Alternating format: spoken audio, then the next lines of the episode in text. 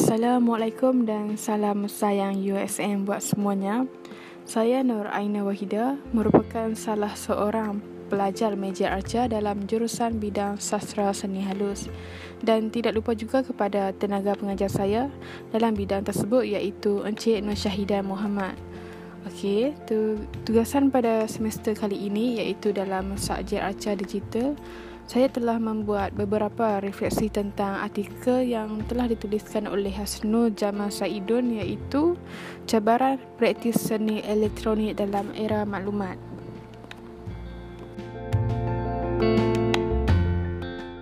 Cabaran praktis seni elektronik dalam era maklumat.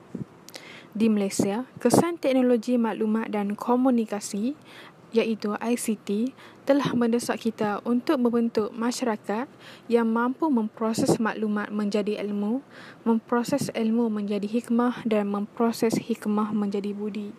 Pada masa kini, perubahan menjadi cogan wajib dalam retorika politik pembangunan yang popular.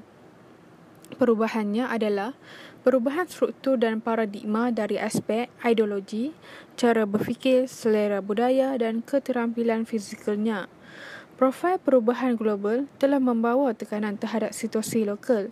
Seterusnya, polemik yang terhasil daripada tekanan dan cabaran globalisasi boleh mencentus kemungkinan dan potensi baru jika didepani secara kritikal dan proaktif.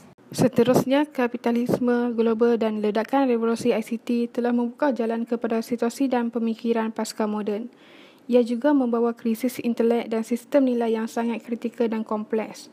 Cabaran pasca moden yang dibawa oleh revolusi maklumat telah menyedarkan kita bahawa sains dan teknologi tidak hadir tanpa sistem nilai yang dijana oleh pencipta dan penguasaannya.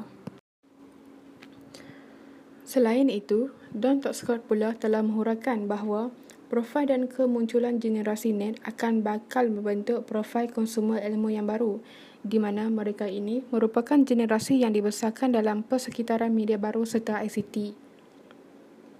Bukan itu sahaja, mereka ini juga akan menekankan kebebasan dan kemerdekaan diri, membuat pilihan sendiri dan berdikari. Hal ini kerana mereka lebih terdedah kepada situasi marti budaya bersifat terbuka, mahukan segalanya yang cepat dan suka mendesak. Hal ini juga akan membawa krisis jurang generasi kritikal. Contohnya, perbezaan jurang penerimaan di kalangan golongan tua iaitu golongan yang dibingkaikan oleh tradisi pramodern, golongan dewasa, golongan yang selesa dengan media massa dan dengan golongan remaja dan kanak-kanak yang dibesarkan oleh I C T. Di samping itu, terdapat beberapa anjakan fokus dalam pelbagai aspek kehidupan, antaranya anjakan daripada mengurus krisis hari ini pada hari ini kepada mengurus peluang-peluang hari esok pada hari ini, daripada kita menyelesaikan masalah hari ini pada hari ini kepada menyelesaikan masalah hari esok pada hari ini.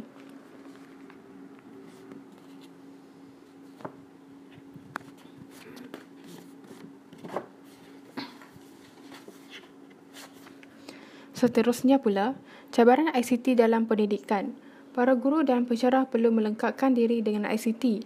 Hal ini kerana telah menjadi lumrah terkini dalam persekitaran akademik.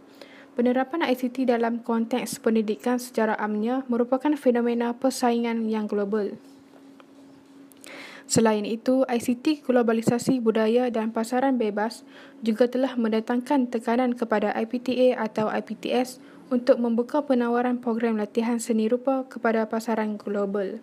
Apabila penerapan I C T dalam pendidikan seni tampak hanya berpaksikan pasang surut ekonomi global dan ekstasi hyperreality semata-mata, kesan budayanya hanya akan melanjutkan beberapa polemik perubahan yang dibentangkan sebelum, sebelum ini.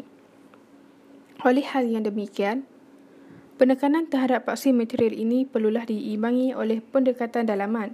Maka, dengan itu, timbullah peranan bidang seni elektronik. Seterusnya, nantikan episod oleh saya tentang seni elektronik I A D dan Arena Seni Rupa Malaysia.